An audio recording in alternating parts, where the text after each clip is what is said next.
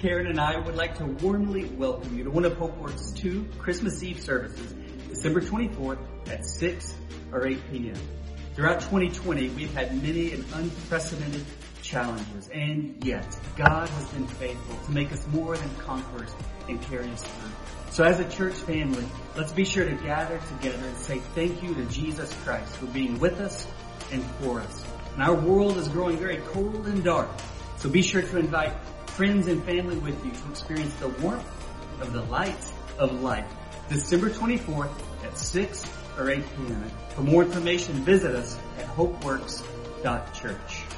You can't miss this service. It's my favorite service of the whole year. It's beautiful. See you here